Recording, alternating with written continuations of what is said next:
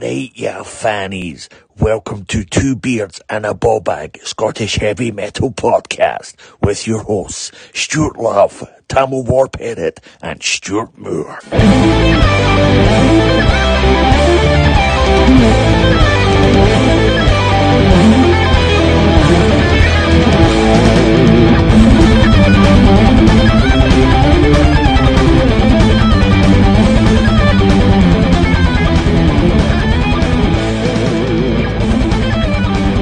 Hi everyone, and welcome to Two Beards in a Bawbag. It's been years in the making, but here we are. I'm your host, Stuart Love, and one of the beards. We've got Tam O'War Parrot, who's the second beard, and we've got Angus Bob Agamus, Stuart Moore, who actually loves the most overrated band in the world called Iron Maiden.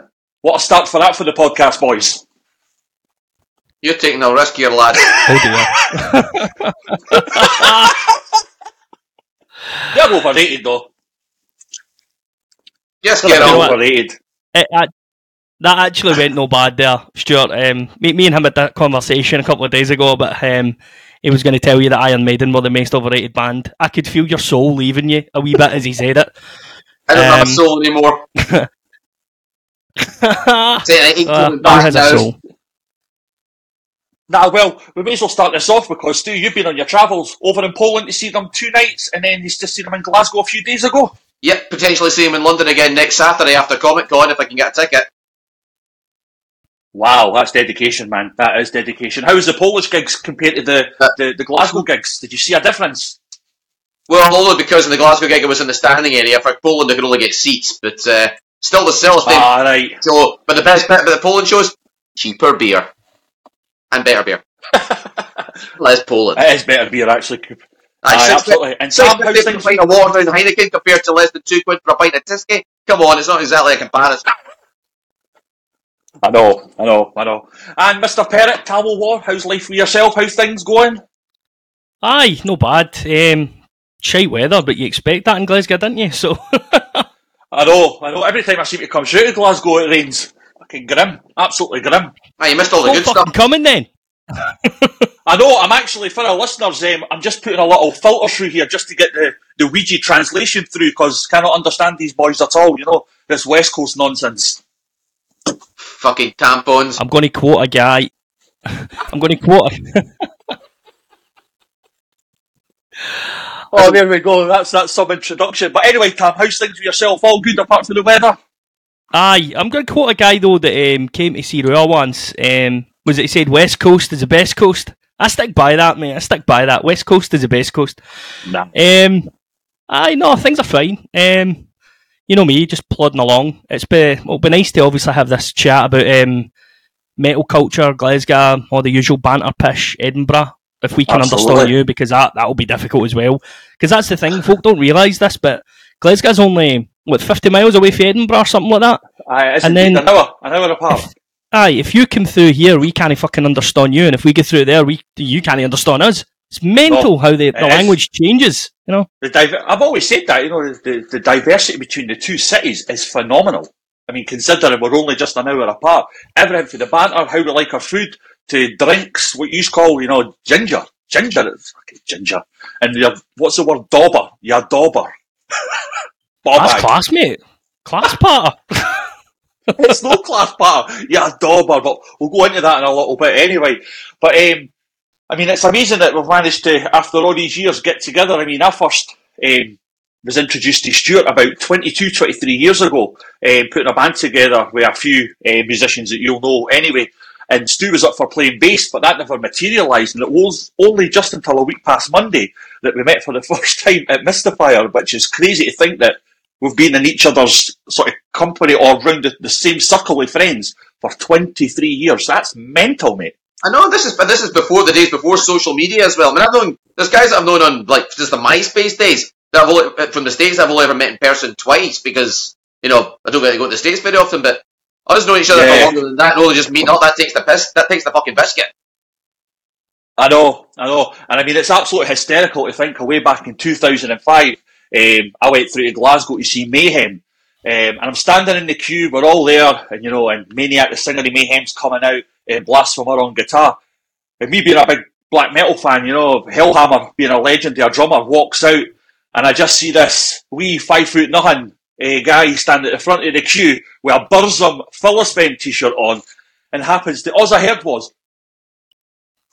Hellhammer, you're a dauber! And I just turned round, I'm like, what the fuck? And it's like Hellhammer turns around to security, and you just went into a, a, a burst of whatever your Weegie banter was, and I thought, fucking hell, man, he's just fucking verbally abused Hellhammer. That was, and I still remember that to this day. I'm not, I was gutted I never got to go to that gig, man. I just started a new job at that point, so I never got the chance to go. The only one I ever saw Maiden three times, and that was with Attila, and they, they sucked all three times. I know, I've never really fancied them with Attila live, but they were really good with Maniac, that gig in 2005. But, but Tam, calling Hellhammer a dauber. I don't know, man. There's something special about seeing funeral. Fuck. Trust me, you, right. you won't be saying that. I've seen them three times with the Attila. All three times they were a joke. I know what actually. I mean, I've, I've seen them sort of before. Well, after Attila had left, and they had their, their other vocalists, and always enjoyed them live. But as soon as they, you know, Attila came back, you're right, Stuart. I thought they were absolutely nonsense. But it's just mad that we've got 25 years of knowing each other. I mean, you were uh, an Argonath time, Ken. You're, you're, you're going way back now. And we just spoke the other day there, and there is talk of you doing another show with the boys later this year. Yes, yeah. um, we'll be doing we'll be doing a massacre reunion a reunion night ten years after the last one, if you can believe that. Um, wow, that'll be fun. It's always nice to it's nice to get um, get on stage with the boys again. I mean, Anders my longest living mate, I suppose. Um, we grew up like one house apart, and you know the other guys. We've, I mean, we went our separate ways in that, and like just as things happen. But you know, um, no, I'm looking forward to it. Um, more about that later though, because I, I, don't even know if I'm meant to telling him to that. Well, it's, it's breaking news it's, here. It's told now, man. That's it. Nobody tell me no, eh? So, well, I'm sorry, Gillian. I'll tell that's a fucking fact. Did I, you miss last one? great band. I, I, I, missed obviously that one, but I seen you way back in the sort of mid two thousands. Um, well, to be two thousand and three, four, and five. I think you. That's when you were at your sort of peak and height of your fame in the Scottish metal scene. Well, lost how many times I saw them back in the day, man. Those were the fucking days. Aye. No, the good old days, I know. I mean, it was just amazing. We'll go into that, obviously, a bit with the Scottish scene, but it was thriving then and it's thriving now. You know, there's so many bands. I mean, Tam, even for our listeners, you've actually been relatively successful, as you said, for a wee shitey black metal band from Scotland.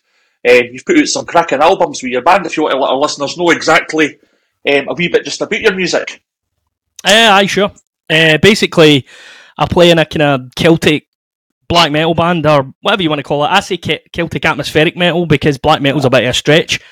Um, and then just use Scottish history and mythology to tell stories, basically, do concept albums there. It's called Ruadh. Um, most people, if they're watching this, they might already know it, or if you don't know it, um, you know, you can always check it out. Signed to Northern Silence Productions, and uh, there is four albums out. The most recent one, 1296, which is about the Scottish Wars of Independence. But that's a superb album at that. You give it a shot sometime. it's it's just something I started. Like Ruadh's so organic. Like ah, uh, I came to the conclusion. Oh, no conclusion. It's probably the bad word. Then, um, so basically, what happened in 2017 it was October one night. Um, in 2017, I just sat down with the guitar and I just started playing this riff, and it became where I belong. And I already had a song written, um, which was waiting, and I just I decided to write an album just because I have the I've got a studio basically, so writing yeah. an album for me is like I can write an album, they bother. Um, I also produce, so um, aye, it's just one of the things. Organically, it just kind of spiraled a wee bit, and yeah, that's what I do now. That's absolutely fantastic. I mean, I remember your first album coming out, and then now you're on your fourth album, fifth album in the pipeline or in the works. Yes, in the works. in the works. Oh, you've probably got six and seven in the pipeline as well. The way you work. Well, I mean, uh, at least you're looking at ten albums for that project with the way my brain's working. If it goes wow. past ten, then we'll see. But there's a few other things that I want to do as well. So we'll we'll see. Kind of like it's one of the things about having ADHD, which I don't mind saying, is that when you're when you've got ADHD, you're you're um your focus levels only last for a wee bit, and you have to keep kind of pushing yourself a wee bit. It's like a nudge, and you get Yeah. to a brick wall, and then you stop, and then you go. A few months later down the line, you'll be like, ah, you know, fuck it, I'll go back to it. You know that it's just one of these things. Creative people tend to have like wee kind of neurodivergent qualities, and yeah, I've got I've got that. Going back to the- the, the point you made about um, knowing each other for ages, I actually, interestingly enough, by the way, right, I've known Stu Moore for he was a literal child. He went Really? to fucking catty unders, man. Aye, teenager, not child, but yeah. Fucking child, mate. Yeah, You were a wee, you were a wee teenager. yeah, I was 16, 17, yeah. Two seconds, I'm Wow. going to adjust this camera. That's fine. I didn't actually know you knew each other that long. You know, Oh, way aye. back. Uh, 20 years at, at least, I'd say. Wow. Yeah, since, since the fucking Cat House Unders, yeah. Where we used to bring on our own CDs and get the DJ to play them at the start, stuff that the, they would never normally play, the Cat House Unders. You know, stuff like Uh, fucking big DJ Gordon, Barry. All that stuff, yeah. Uh, Quality, DJ man. Barry. Barry, yeah. and Whoever the other guy was as well. Was it Framey or something? No, Bramy, that's him, yeah. What the happened to those guys?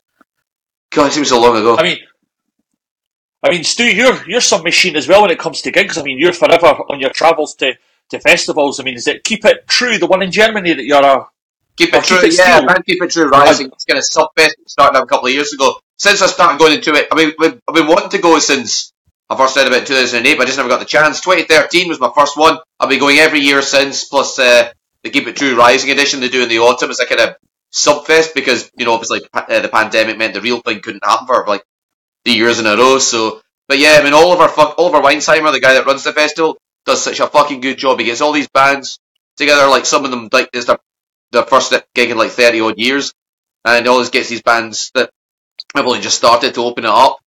Honestly, I don't know how many bands I've seen for, but I never thought I'd ever get to see at that festival, but honestly, so many, I've, I- he's- I've ticked more, ticked more boxes than a fucking crossword addict going to that festival, I'll tell you that. That's brilliant, though, man. I love your dedication with that. You know, it's Well, it's, but, but it's one of we're the scal- these days we're scaling back the festivals because we're going to do actually more travelling, seeing the world, but keep it true, keep it true rising, I will never stop going to it. I mean, Ollie does such a fucking yeah. good job, man. No, I mean that's quality. I mean, I, I used to do the festival circuit way back in the day, and it's mad that we've actually got people we know in common, like Garen, Garen Ross for San Francisco, Ah, Well, I've been all over Ge- done Germany and Finland and Norway, and I was away way in the days when Wacken was a good festival, you know, and it was Oh, only like 20 20,000 people there, opposed to now where you've got over hundred or two hundred thousand, where it's just you know it's oh. just recycled garbage now. It's it's not what it used to be. Absolutely tourist not. nothing more. It's not. It's not even a festival anymore. It's a fucking tourist attraction. When you go back there, and get unless you paid me. No, Leave it there. absolutely.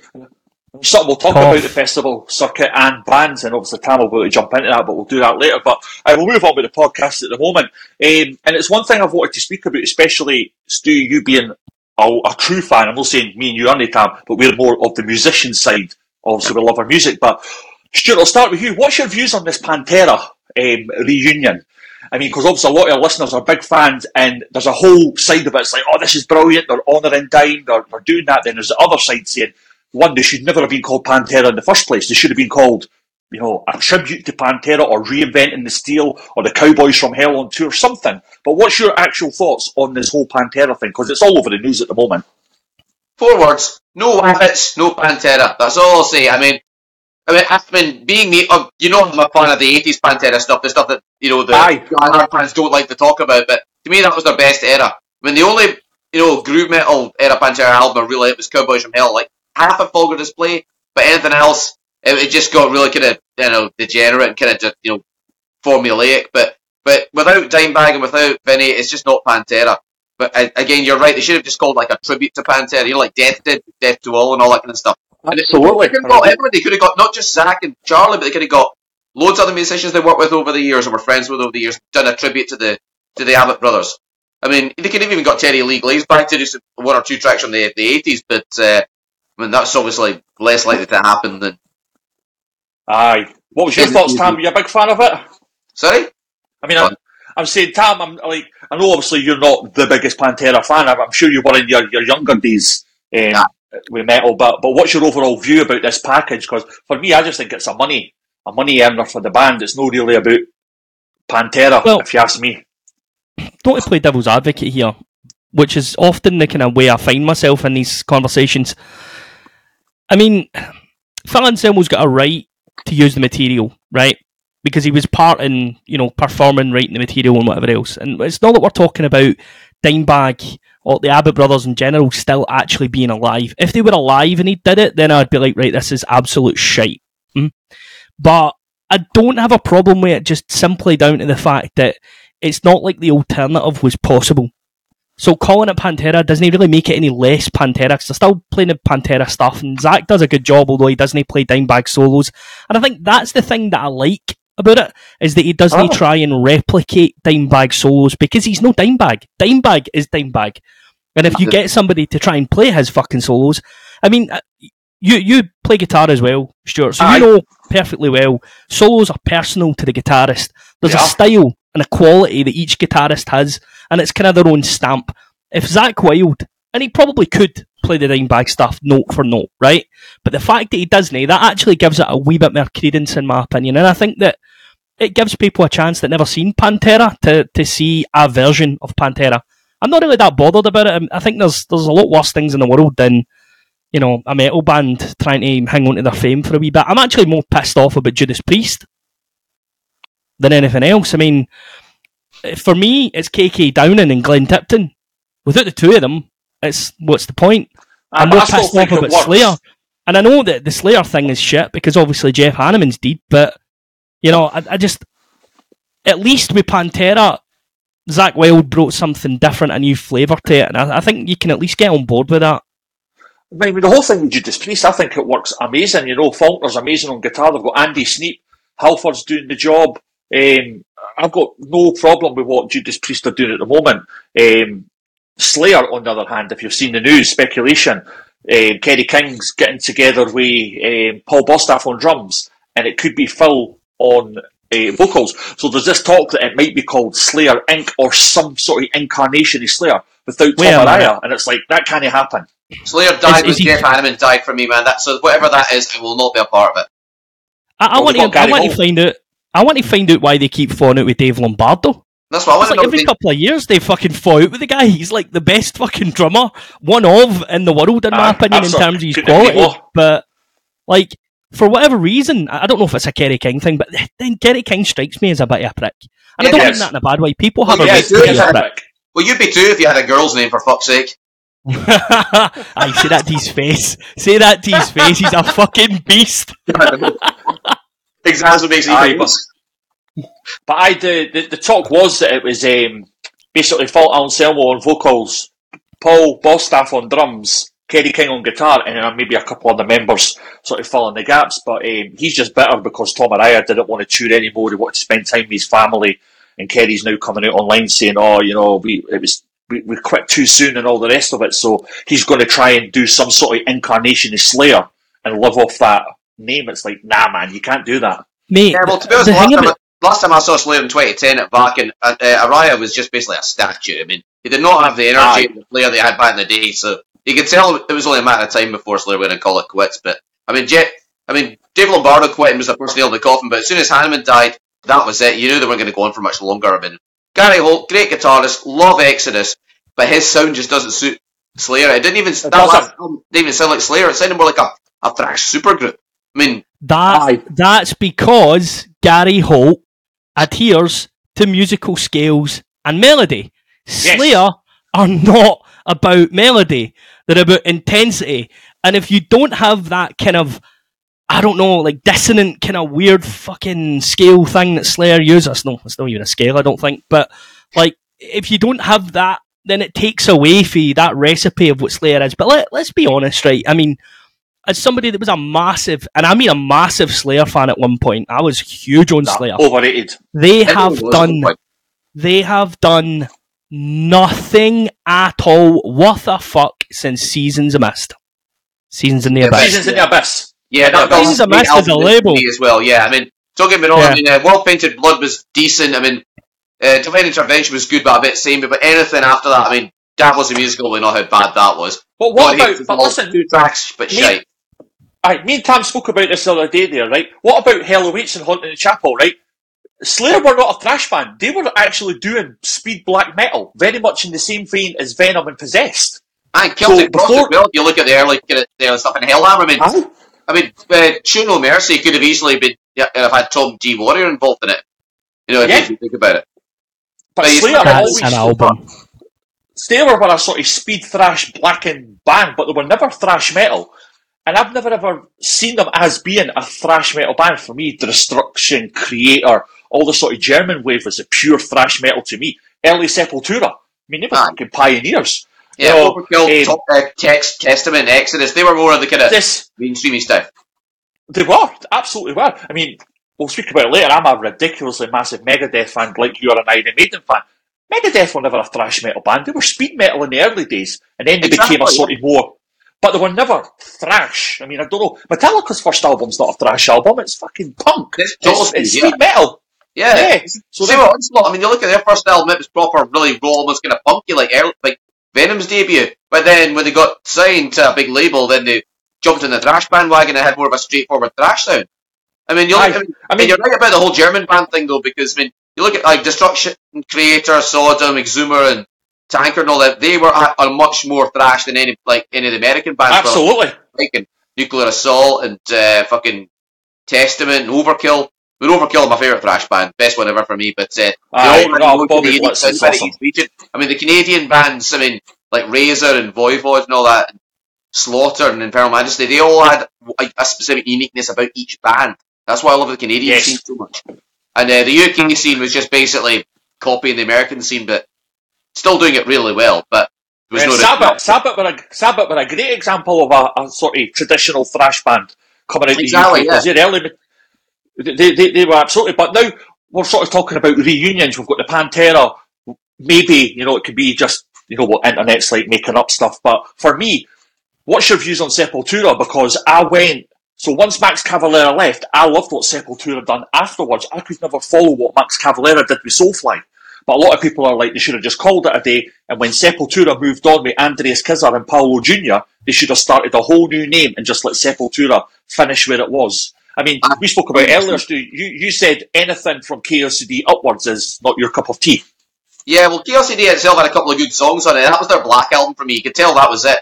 I mean, Roots Aye. was nu metal garbage. I could not get into it at all. Anything after, I mean, without without the Cavalera Brothers, it's just not Sepultura. I mean, Soulfly was never a big fan of them musically, but I only went to see them live because I wanted to hear Max do the old Sepultura numbers better than the actual Sepultura. But uh, Cavalera Conspiracy was the same. I mean, that first album they did was interesting, but again, it just lacked that that Sepultura spark. But when they did a couple of two albums, I was happy as fuck. But this current um, Cavalera reunion thing that's going on right now, if, when they when they're doing all the early Sepultura stuff, I would go see that Yeah. live in a second. But the but the fact that they're re-recording the old stuff, no, just I know. See, so I'm on the same with you. They've done Bestial Devastation and Morbid Visions. They've re-recorded them, and it's like, why? And then the, the fans are jumping out saying, well, if you want to go back and listen to the older ones, you can, but let them do this. That'd be like saying fucking Metallica going back and redoing Kill 'Em All, or you know Slayer going back saying, oh, we're going to re-record their Angel of Death. What was the album? Fucking Rain of Blood.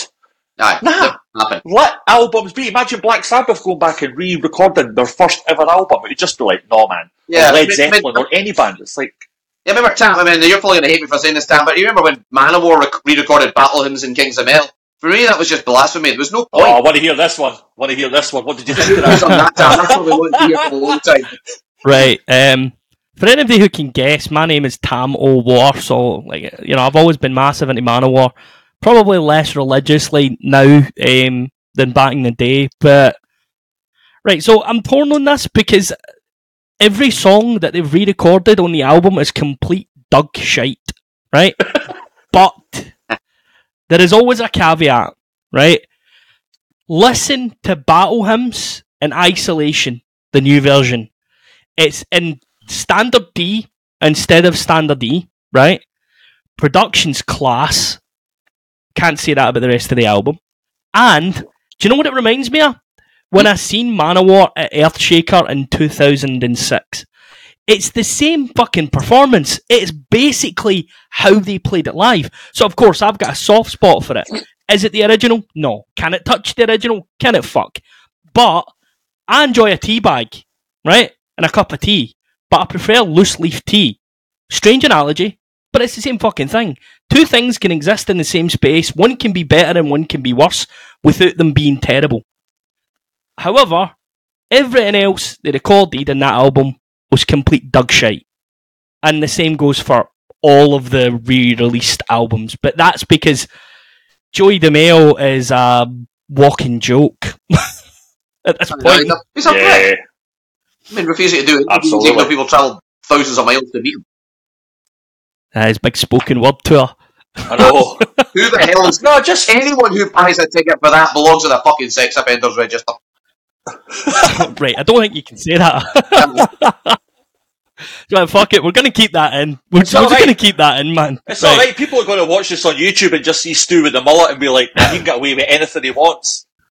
And for anyone that's watching this um, on YouTube, um, and if you're listening to the audio version, whether it be on Spotify, iTunes, or any of the platforms, if you've never seen Still Game, which is the greatest comedy ever to come out of Scotland, I suggest Oh, you yeah. watch it and look at the barman and then look at this guy here, Stuart, two pints prick, because he is a reincarnation of Bobby the barman without a shadow Well, well, of a doubt. look at it as we-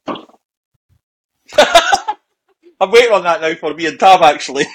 Well, I actually that- had a- that was Mitchell food for my mullet when he came into my work to see me.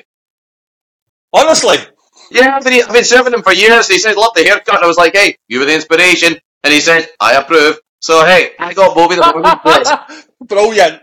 Do it. Do you know, I, I genuinely had an idea, and I said this to Stuart the other day when we were chatting, like kind of setting all this up. And I says, we should do a Halloween, right? He Uh-huh. can go as uh, Victor, I'll go as Jack Jack Jarvis, he can be Victor McDade, and you can be Bobby the barman. Sounds good to Can me. gig you?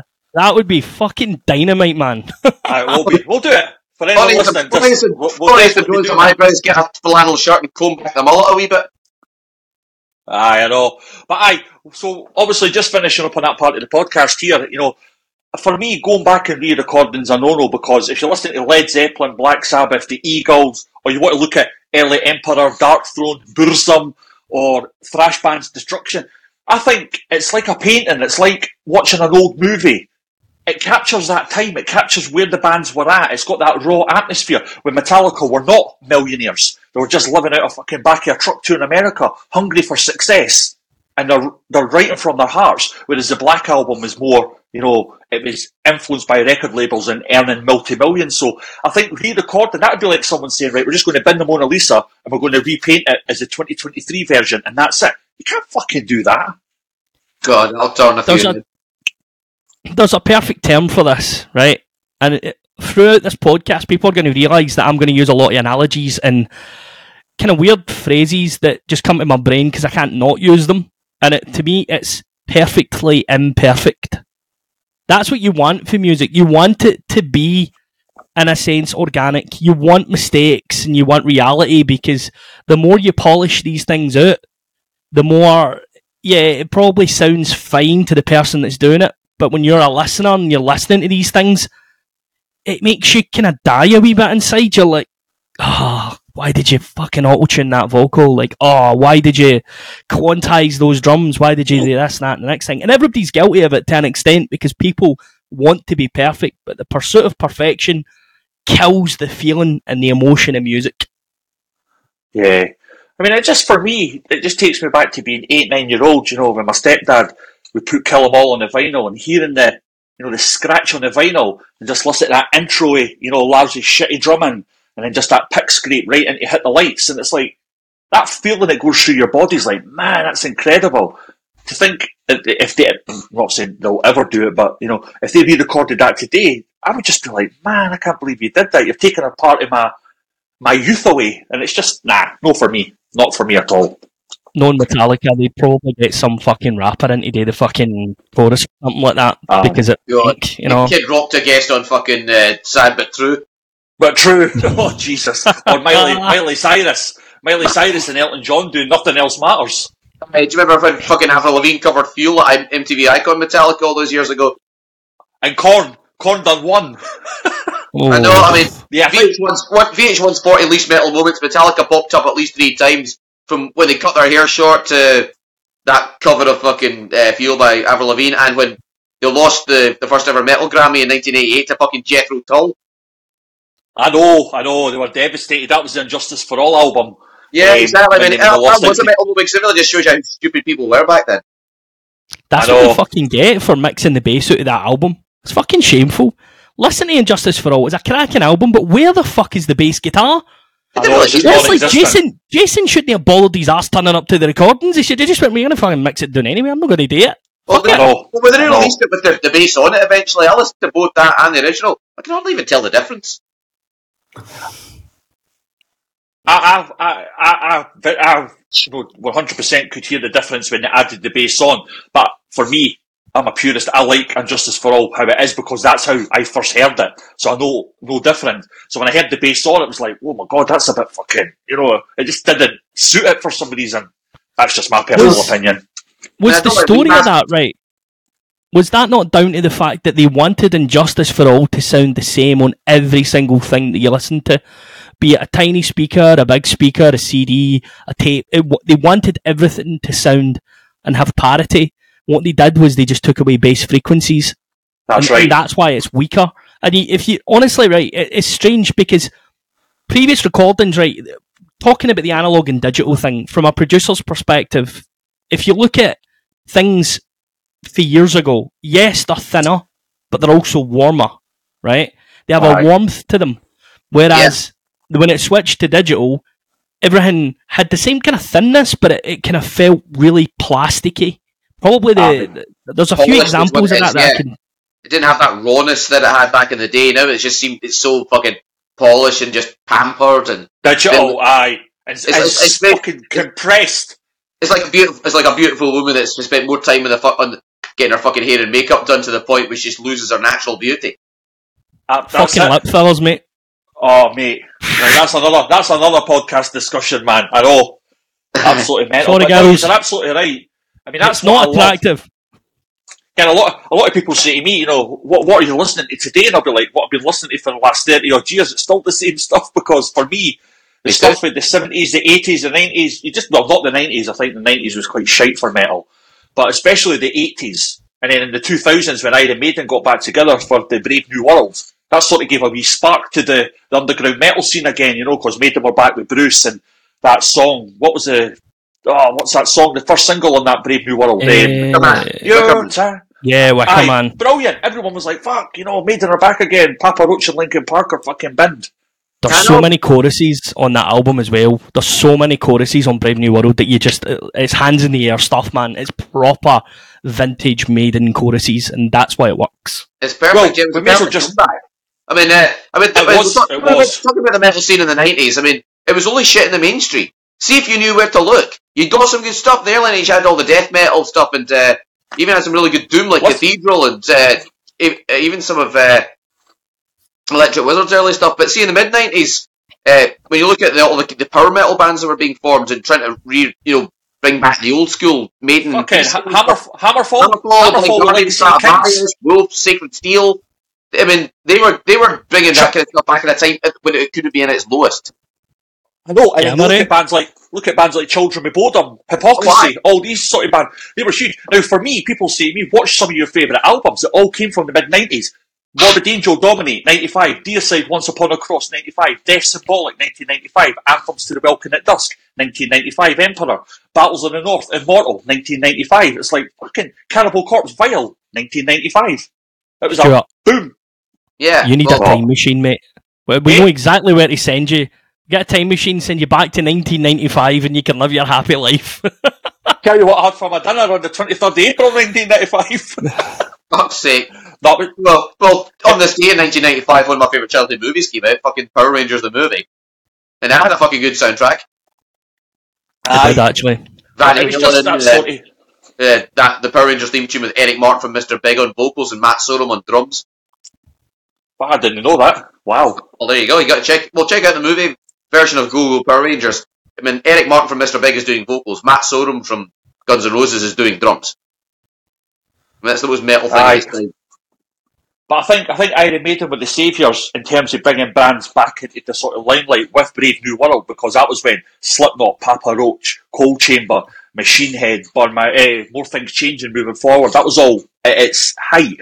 And then all of a sudden, Bruce is back with Maiden. Next minute, Helloween are back on the, the talk again. You know, Wacken open air gets to its biggest, well, start of its 2001s when it with Dimmu Borgir and, you know, metal started to go again. So Maiden, absolutely. I mean, I, am sure it was um, the X Factor album tour with Blaze Bayley at the Barrowlands. That was Yeah, 90, I I was fucking shocked because that was the first time I'd seen Maiden, and I went, and the Barras was just. I was like, "What's going on here?" I'd just seen maybe two months before um, Slayer on the Divine Intervention tour with Machine Head and Meshuggah, and Machine Head exploded with Burn My Eyes, packed, and then Iron Maiden, the Barras half empty. I'm like, "What is going on here?" And I like the X Factor. I mean, some was it the Clansman That's on on that album? 11. What was it? Virtual Eleven, and that song Yeah. "Falling Down," falling down. Man on the Edge, Fucking- yeah. I loved it. I thought they were great albums.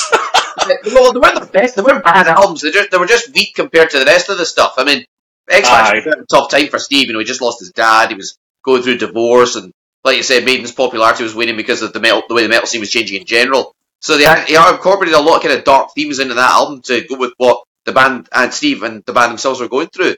I mean, when you Yeah. look back on it, it's it's it's not actually that bad. But when you compare it to stuff that just come before, or even the stuff that came after, it's definitely their weakest point.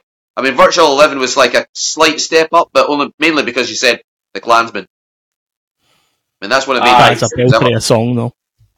I know. I was just I remember all that whole Like, period coming out.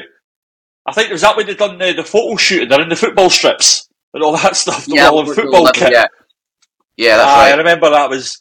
Aye, that was the sort of Maiden that I liked. I mean, I mean, I know at the start of the podcast to take the piss. You know, I said they're overrated. I mean, Powerslave and all that stuff. Somewhere in time, what an album! I mean, Jesus, Best what an album ever. album! Fear, the, yeah, Fear of the Dark. I mean, made it for me. My favourite ones. Um, oh, the Clairvoyant and oh, what's that? Seven Son. Seventh Son of a Seventh Seven- Son. that's that album from start to finish is flawless. I mean, that is up there with the gods as one of the greatest albums that's ever been released. Oof. Their their op- their magnum opus is uh, definitely somewhere in time. It's uh, you just it is the best. And you should have Album seen them. You should have of been to see them on era. this tour then, because they're playing five tracks off that album, the current tour, Do you know? including That's I Alexander wanted Alexander. to. Stu, Stu, I wanted to because Alexander the Great is my favourite Maiden song, but it was also Kim's birthday that day, and she fucking hates Iron Maiden. So, yep. No, who else she hates? Manowar. I can't even fucking listen to Manowar in Mine House. My God, Man. this is going to turn into an No, episode of for- EastEnders eventually. Now, for any for any of our listeners listening in here, um, you know, as I said at the start, I respect Iron Maiden as musicians. Adrian Smith, one of the greatest guitar players in metal. Nobody's like him. He's got his own unique tone and everything.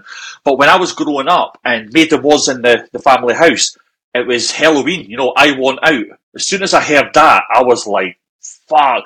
And it was a guitar playing Kai Hansen, you know, with that guitar solo and the dual harmonies. That just resonated more with me, Helloween, than it did with Iron Maiden for some reason. But I, uh, Helloween for me are just got to see them at Bloodstock actually in about eight weeks' time. Cannot wait. Ah, wait till, have you seen them with the current lineup with all three singers, the Pumpkins United yet? I haven't. No, I've seen I've seen them twice over the last twenty years in Germany, but I've not seen this incarnation of Helloween. Saw them last year in Manchester. Best gig of the decade, I think, man. Honestly, Wow. it's- I mean, it's all opened up for them. They were good as well when they weren't playing the new stuff. But honestly, that Helloween show, it was just, I mean, perfect as an understatement, man. You'll be you'll be fucking blown away. I mean, I wish you'd been at that gig, man. You'd have left the venue crying tears of fucking joy.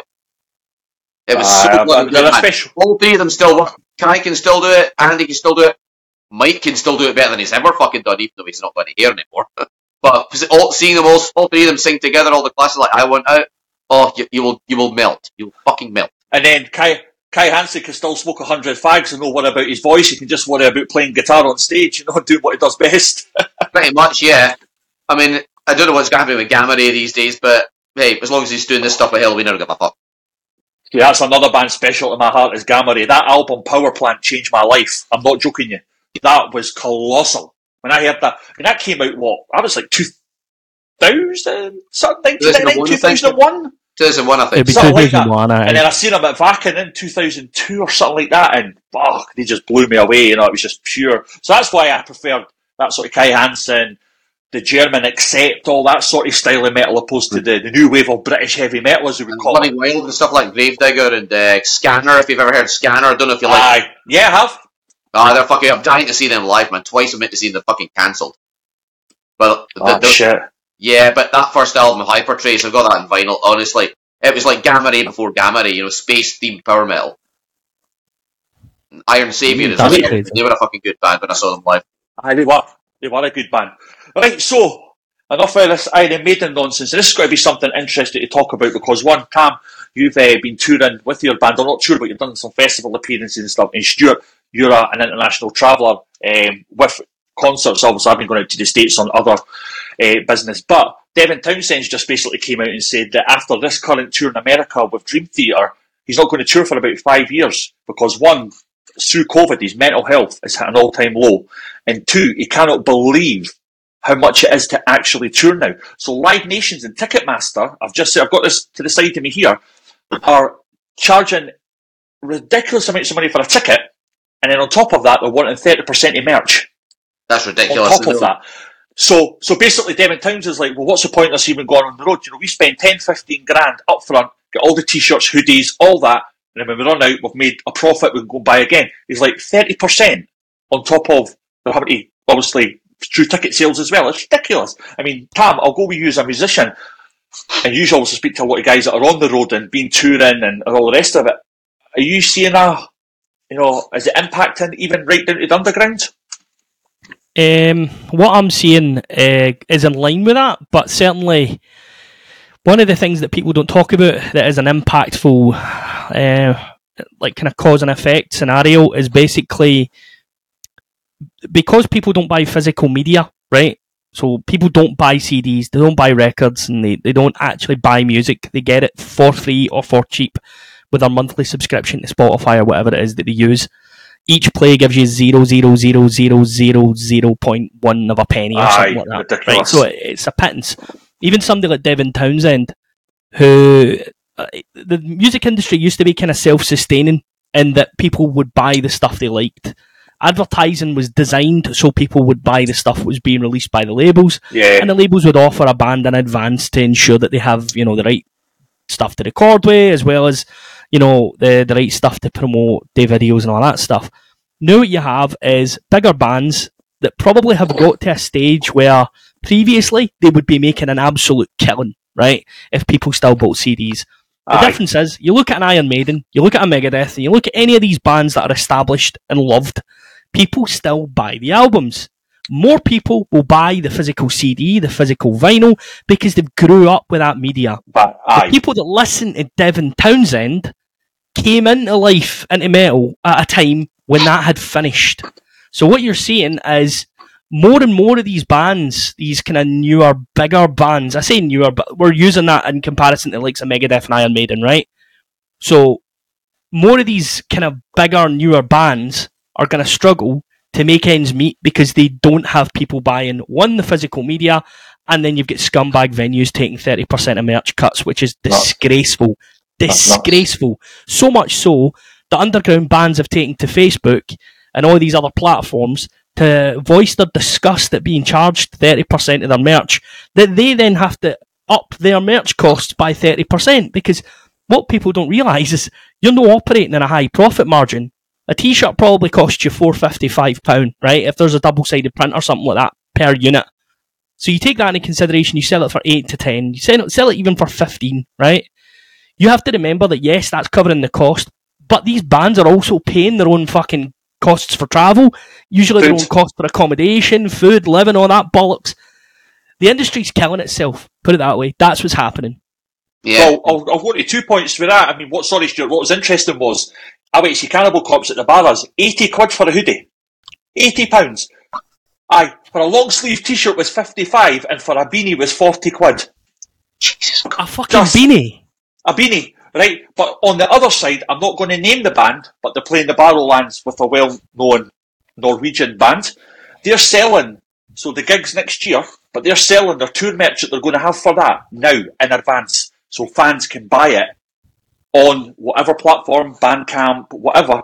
instead of having to go to the bars because they're going to have to pay 30%, or sorry, they're going to lose 30% on the merchandise. And they're an underground band with all full-time jobs and Lidl's, Tesco's, all the rest of it. They get an opportunity to tour with a massive band, and you're still having to lose 30%. So on their profile, you're selling all the merchandise so fans can buy it. So you're not having to hump all this shit at a gig as well. I know the band you're talking about, and I will Aye. not name names for obvious reasons. But Aye. again, that is proof to what I've just said. If they're having to sell their merch in advance of the gig so people don't get ripped off, I've seen people set up outside of venues now instead of selling it Grinder- in the Grinder venue. From, Corpse Grinder from Cannibal Corpse came out the tour bus and told the guys that were selling the bootleg t-shirts to piss off because they were only charging a tenner and the same t-shirt inside was 55 quid. But what I've actually Well, seen though, right, Stuart, is I've I've seen bands, I've seen bands put it online that they will sell their merch, their own merch, not knockoffs, outside of the building to avoid the thirty Wow. percent costs Wow. That's going be a outside the back of a from now on, fucking I think. van. I think a lot. Of, I think a lot of bands are going to start doing that now. If you know, if the costs don't start going down, because I mean that's the only way they're going to make make a profit from all these things. I mean, I don't think know what the venue guys are going to say, but since it's happening outside the venue, fuck all these cunts can do about it. So I think bands are going to have to start doing that from now on. Or, or if, if they're saying, oh, you can't do it outside the venue, you could just say, right, over the boozer, over the road, speak to the bar manager saying, listen, we'll give you a bit, 100 quid if you allow 50 fans to come in and buy some merch. You're also getting turnover at the bar for a couple of pints. Exactly. So, yeah. there- I mean, there's, I a remember way I around it. There's a way around it. Remember when I went to The see Cube Live in Edinburgh a few years ago where they didn't realise that they needed, um, I think it was like a, a permit or something to be able to sell sell their merch abroad. They that's didn't have true. license. So they couldn't sell us any t-shirts, so they fucking gave us them for free. And they were losing money. I mean, that is generosity at its finest. Me and my mate Sandra, we got a free t-shirt each from Q5 because they didn't have a permit to actually sell the merch on tour because they, they, they never, they never applied for one. They didn't really, they didn't know they needed to. So they weren't, they weren't allowed to sell it legal, so they had to, we had to get one for free each. I mean, on, I mean, obviously, I bought them a couple of beers to say thank you, but you know, that was uh, Oh, was the most generous movements I've ever heard. Aye, but it's mental though because I spoke to somebody at the Cannibal Corpse gig. It's sold out. They got a ticket on Ticketmaster secondary site. Sixty-five quid they've paid to go see Cannibal at the bars, right? And then on top it? of that, the is. No, the original ticket was like twenty-five or twenty-two quid, but that was including Dark Funeral, um, Storm Ruler. Uh, you, uh, I think you're friends with the boys on Facebook, and Nicholas, yeah. another Manchester sort of slam band. I can't remember their name. Anyway, so the boys paid 50 odd quid for a ticket on a secondary site and then he's going with his laddie and it's cost him about 200 quid to buy merchandise inside the venue. I mean, what?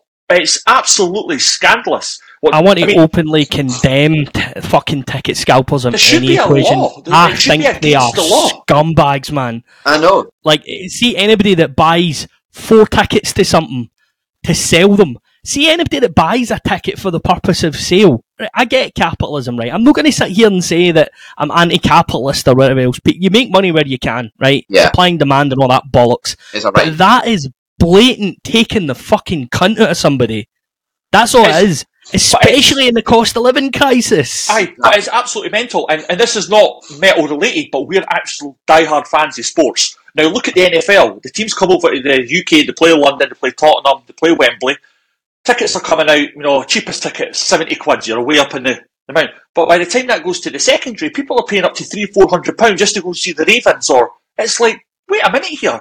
Like, how is that possible? And then I heard that Beyonce played Edinburgh uh, just recently, and it was three. It was up to three hundred pound a ticket. She was only seeing sixteen quid of that per ticket.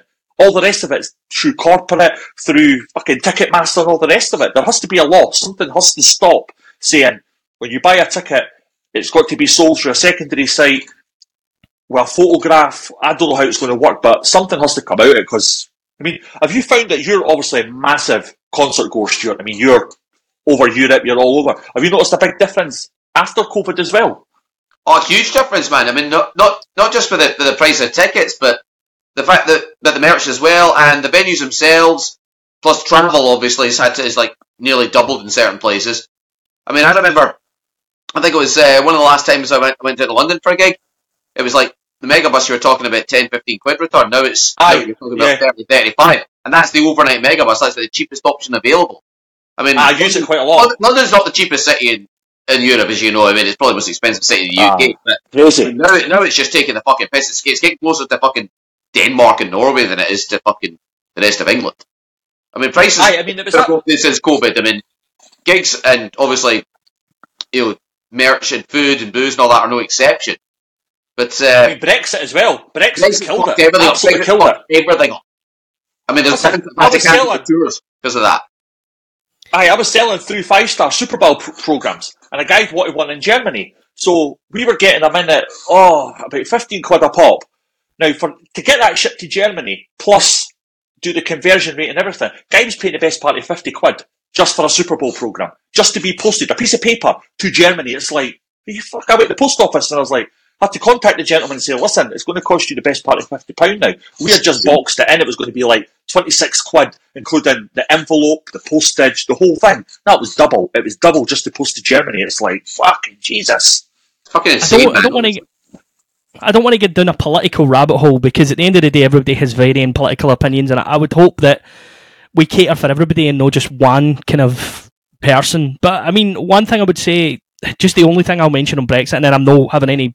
I won't Aye. mention anything Yeah, yeah, yeah, yeah. By the way, by the way, Um, so I think Brexit is used as an excuse to hike prices up by a lot of companies and by a lot of government bodies. I think the cost of Brexit, fair enough, there is a cost, but it's an inflated cost because people are taking the piss, like the energy costs, exactly. etc. There's massive the profits being well. made. There is no energy crisis. Do you know what I mean? It's because the money can be made, they will make it. That's the Aye. problem. Yeah. Exactly. you know, They're just taking advantage of that fact and, and using that just to keep the fucking profits coming up and just to rip the, the piss out of the, the taxpayer and the general public. I mean, the, the, the pandemic as well. I mean, a lot of that that's caused a lot of a, a few price hikes, but again, companies are using that as an excuse Aye, they are. just to keep the money they coming just did it. I mean, a lot of them haven't even lost that much money because of COVID. I mean, there was furlough and all that, there's government grants. I mean, okay, it wasn't 100% what they had before, but now they're just using it as an excuse. You got, you, you can't trust any of these big fucking corporate fat cats these days. But people are like, oh, you know, people are not going to pay these inflated prices for tickets. But at the end of the day, if Metallica announce a ticket tomorrow at Hampden or Murrayfield and it's 500 quid, there's people out there that will pay 500 fucking quid. They'll just pay it.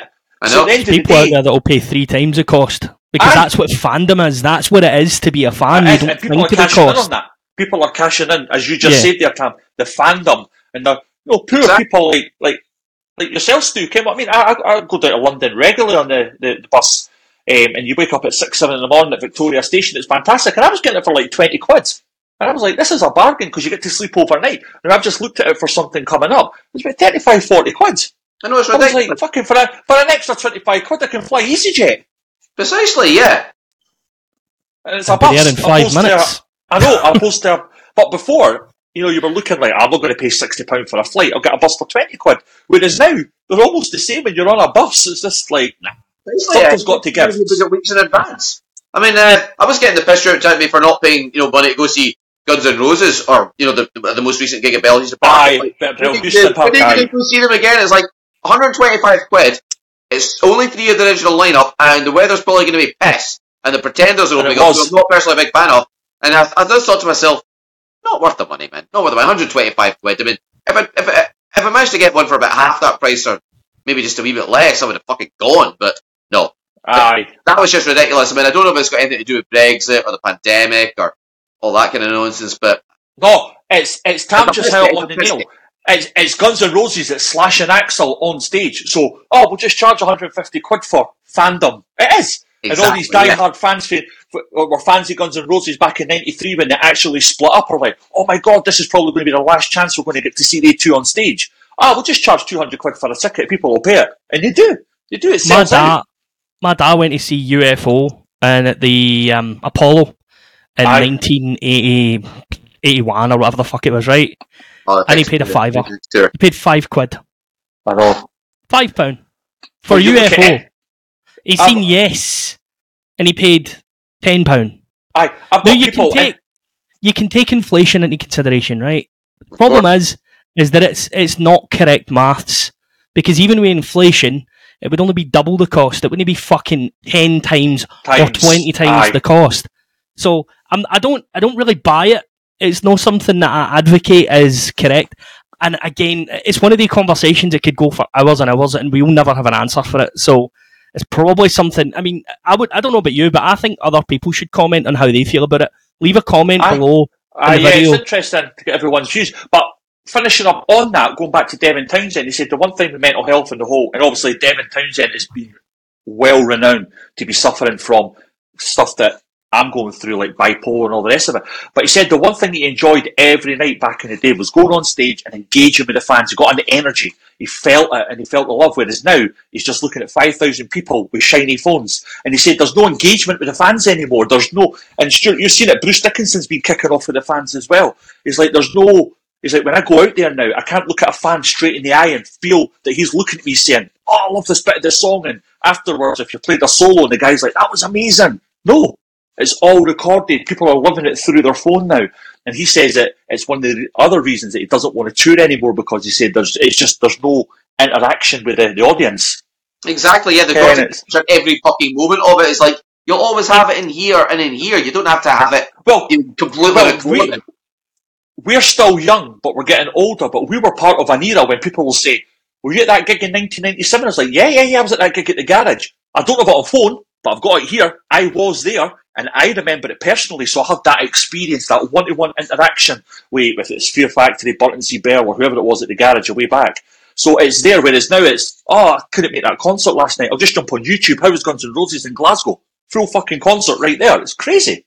Yeah, but the only I went, I, went on, I went on YouTube to rewatch the tribute to Mark Shelton from Manilla Road to keep it true four years ago is because I was at, I was there, but I was stoned at my box, so I don't remember much of it at all. so as soon as I go back to Glasgow, oh, listen, I had to go on YouTube and relive it there because my memory was like fucking.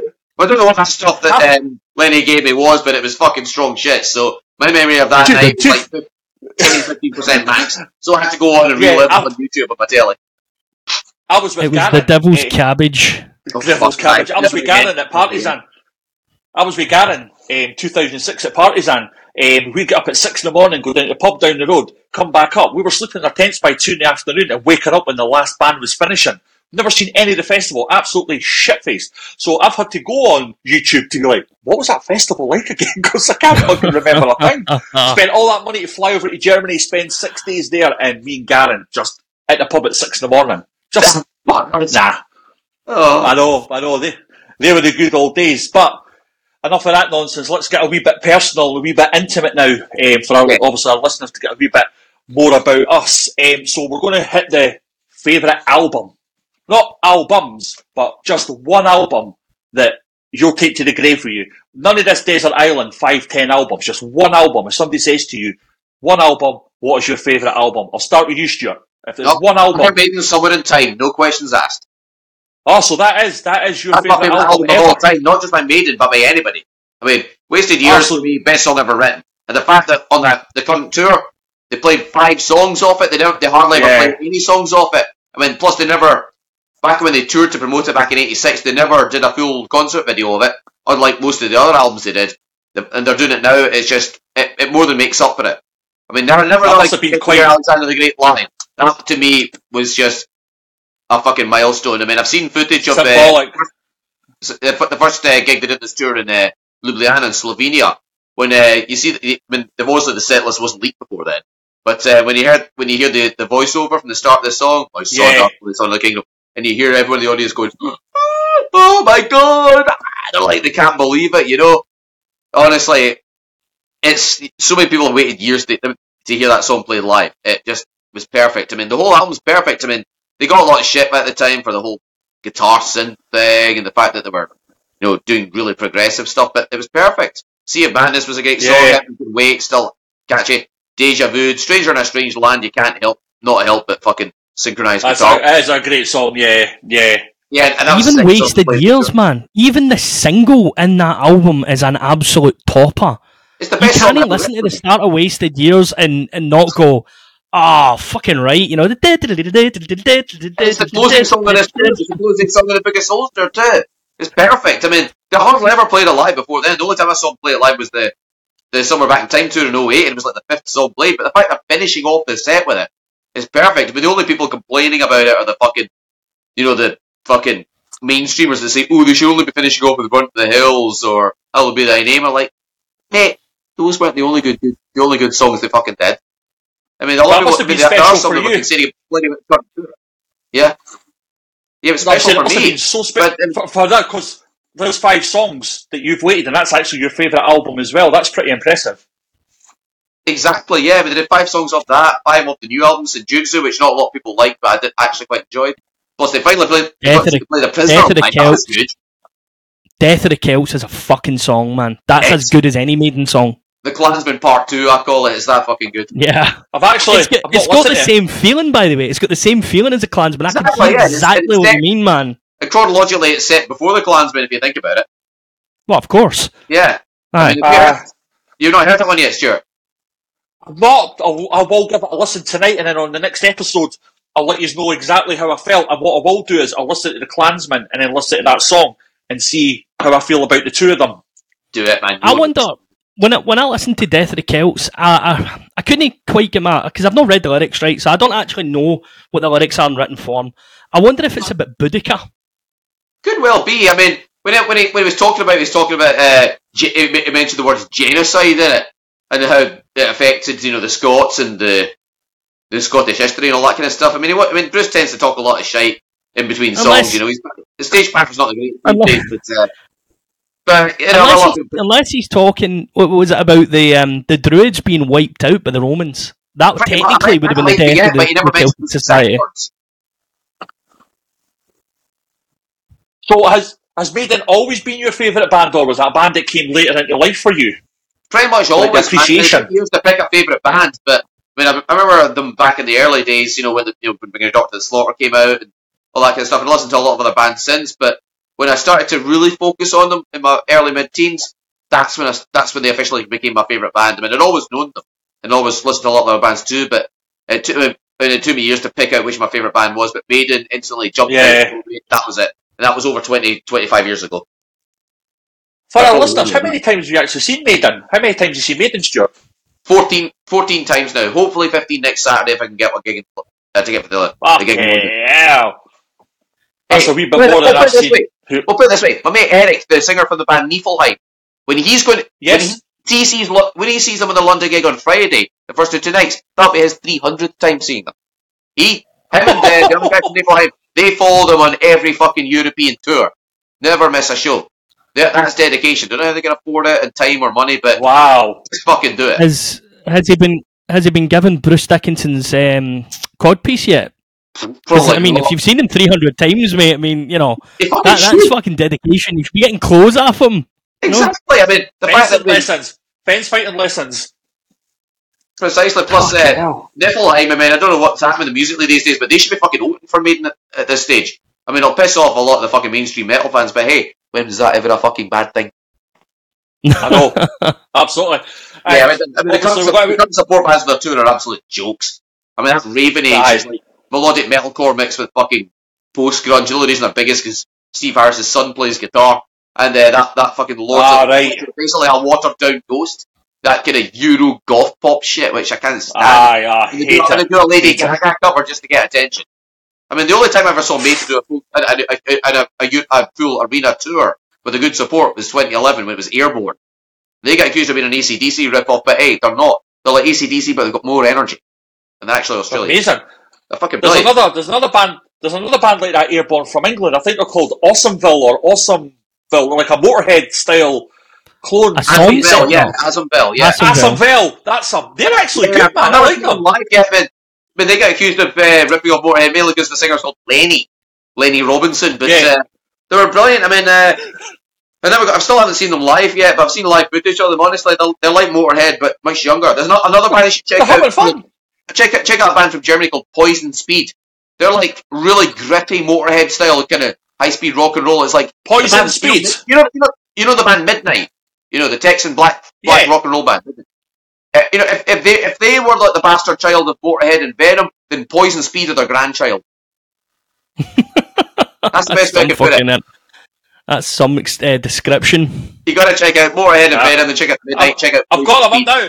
I've got poison. I'm getting poison speed up now, so that's me sorted tonight. New Iron Maiden album and some poison speed. So brilliant. Cheers for that. Yeah, Quick and Dirty is the name of the album. It's an absolute belter, man. Right. fucking love so it. we're on to you, Tam. It's either I'm, I'm getting a feel here that's going to be Windir, Gamma Ray, or Manowar. It has to be one of them with you. Do you know something? It's really, really hard for me to pick one album Or because You're fucking evergreen daft. I am Evergrey Daft, yes, um, but it wouldn't be Evergrey that would be my favourite album. Um, ah, Again, it's difficult for me to tie down a top 10 in an order. So having one album that I would never get sick of, there's that many of them. I mean, I could I'm say that. Bathory Blood on Ice, which is an absolute I belter. know. I I could say, um, try to think. Honestly, there there is there's like a million options going through my head. I'd I probably say maybe Sign of the Hammer, Manowar. Um, Good choice. for Guyana Cult of Good. Damned, Thor the Powerhead, obviously Sign of the Hammer, All Men Play on 10, Think What You Will. Um, yeah, there's so many fucking good songs on that album. But even then, you know, it's just because you've asked me to name one. Is it my favourite album of all time? I honestly don't know because it changes that readily and my music taste is that vast. That is, that. I would have to name a I've hundred. noticed that over the years. I mean, I never figured you were a Smashing Pumpkins fan when I was younger. Smashing Pumpkins was one of the first bands I ever got into when I was uh, 13. Uh, I was, aye, when I was young as well, I was listening to Pumpkin, Silverchair, a lot of that sort of stuff. Love Oh, Silverchair, mate. First Aye. album, Frog Stomp, was all, absolutely couldn't into all that kind of alt rock stuff in the night, even when it was big in the nineties. I just couldn't get into it. I was still listening to fucking Queen and Def Leppard and Thin Lizzy by then. Uh, aye, I, just- was, I was, honestly, it's, it's really difficult, right? Because you asked me what my favourite album is. In isolation, I can probably name an album, but is it my favourite? I don't know because I, I love music and there's so many things I get for music. There's so many different feelings and emotions that I get for different albums. There's so many different parts of my life that albums will Yeah. call me back to because music is the soundtrack to your life. It was Fred Durst actually said that, and think what you want about the guy, but it's actually pretty profound. Music um, album like music is a soundtrack to your life, so it calls you back to a time when you were listening to that specific piece of music. Yep. I mean, I could say "Show No Mercy" by Slayer because at one point Slayer was my favorite band. I could say um, Siamese Dream with the Smashing Pumpkins because at one point they were my favorite band. I could say Windir, as you say, um, Arntor. You know, that's a fucking album and a half. I mean, I've got a lot of black death metal, fucking thrash metal. Um, honestly, there's there's too many, far, far, far too many. Aye, aye, yeah. I mean, it's a no-brainer. what about Aye, you, for me, it's a, it's a, aye, it's a no-brainer. I mean, growing up, I mean, I started playing guitar when I was seven-year-old, um, and my house was always flooded with, you know, early hair metal, black death metal. But 1990, hearing spiritual healing for the first time, death was massive for me. I was just a 10-year-old. I was like, what the hell is this? My dad's got it blasting. But it was, the album came out in 1990, but it was Rust in Peace Megadeth. Um, and a lot, a lot of people are like, you know, oh, Megadeth are shite, they're a poor man's Metallica and whatever. I always felt Dave just was angry, he was pissed off. He just, he had it. But the, every, a lot of people go back and say, you know, they, they really love Peace Sells or So Far So Good So What and all the rest of it. But Rust in Peace for me was the quintessential speed technical metal album. I mean, it's just way above its time. Marty Friedman, Dave Ellefson, Nick Menza, that album, it, it just from the minute that opening riff, Holy Wars, and it rips right through. It's just still this day I put it on, I get goose. Yeah, it's just it's just perfect in every way. Dave's pissed off. He's he's sober for the first time on that album. Marty Friedman, just a guitar god coming from Cacophony, you know, Speed Metal Symphony, and Go Off with Jason Becker. So he was a virtuoso. But what what I learned a lot through the years is being because Yngwie Malmsteen's trilogy album for me is a close number one, very special, just because I've never heard guitar playing like that before. But what Marty did, it was so different from all the shredders was he made it sound tasteful. He made that you know you weren't just listening to Jason Becker or fucking Marty, um, you know Vinnie Moore or any of these guys, Michael Angelo Batio. You listen to Rust in Peace and he complimented the song, but he did put a lot of that technical flow through it. But Tornado Souls, one of the most iconic metal souls you'll ever hear, just very, very special. So for me, Megadeth is just a very special band to me. I've even got a tramp stamp, Megadeth on my chest, you know, ultimate tramp stamp right there. Um, just, I've seen them ten times, so I've not got as many on you on Maiden, um, and I'm going to see them for the eleventh time um, at Bloodstock. And I really do hope I get that opportunity to meet him because obviously he's been going through the whole throat cancer thing and everything, and we all know what happened to Van Halen. So it would be just amazing to just speak to him for a few minutes and just ask him a few things about his musical career because when you look at it, he was so, he was only twenty when he got kicked out of Metallica. Think about that, and Yeah. then he had to chase Metallica for his whole career. That's all he's ever done. I think Metallica are a bit prickish there.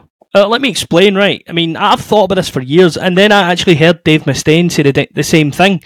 Dave Mustaine obviously had an alcohol problem, right? Yes, And he obviously had a decent, as he thought, relationship with the rest of the band. He liked James Hetfield a lot, didn't really care for Lars Ulrich. I mean, everybody can understand that, let's face it. and then, instead of his friends, as he thought, getting him help and support, they gave him a Aye. fucking bus ticket home. There you go, son. Fuck off. That's not on, man. That is Well, bullshit. you. They treated him so badly. Yeah, Yeah. They did. They did treat him so bad. And, and and Kerry King said that when Metallica first started, and it was Ron McGovney on bass. This is way before Cliff Burton started, and he was like, and Hetfield got really jealous because he says when he went to these shows, Kerry King, Chuck Billy, Testament, they were all looking at Dave Mustaine because he was this guy just fucking shredding his ass off, and he had this energy on stage, and they were like, who the fuck is this guy? And Kerry King actually played for Megadeth for eight gigs. And he Yep. was like, I can't, I can't keep up with this guy. He's just too good. So he ended up going off and he had Slayer already starting anyway. But yeah, why did they not help him? Why did they not say, you know, I just think that Metallica had their own vision. Hetfield wanted to be the main man. But at the end of it, we've got two great bands out of it. You know, whether they're great now to some people is a different, obviously Metallica was 72 seasons and they've not released anything decent since the early 90s, late 80s.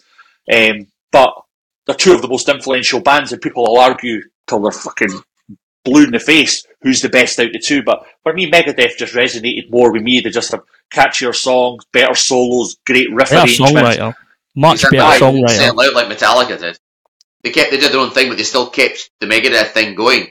They didn't go from Yeah. fucking Yeah, doing really fucking fast, speedy thrash to short haired corporate rock and looking like the Backstreet Boys and sounding like some drunken country cunts like Metallica did in the mid nineties. They were still doing I- the I feel- I feel like Metallica's biggest problem. this fucking podcast is going to get cancelled before it even starts. Um, Metallica's biggest problem for me is just Lars Ulrich. I think if you take Lars out of the equation, then the rest of them are probably pretty sound, right? I think you Yeah. probably get on with them fairly well. And like you said, you know, I just looking back at it, Dave Dave Mustaine, as you say, he's about twenty at the time.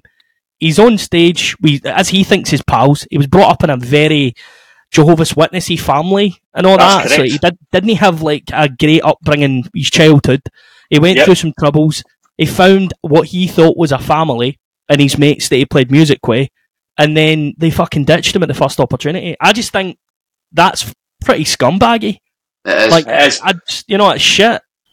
But I just think it's a testament to Dave, though, to think that he went on a Greyhound bus from New York back to Los Angeles and then formed a band that would going to sell 50, 60 million records. And he's still relevant today. He's headlining Bloodstock. He's 63 year old now. And he's still fucking, you know, the last album is a good album. Ah, it's, you know, it's, it's- better it's- than it's what they crying. did Before. I Yeah, actually, and it's I a- quite, I like Dystopia as well. I thought it was a good album. I, I don't Great. think Megadeth have actually done a terrible album. They've got albums with good songs, and they've got. Ri- Hello, Albums with Risk really was bad terrible. songs. Risk was terrible. Risk was terrible. You can't deny I'm that. sorry, right? I was I was singing this to Stuart the other day. Crush 'Em is hilariously good, even as a comedy song. It's fucking good, man. Yeah, Like, here's, here's the thing, right?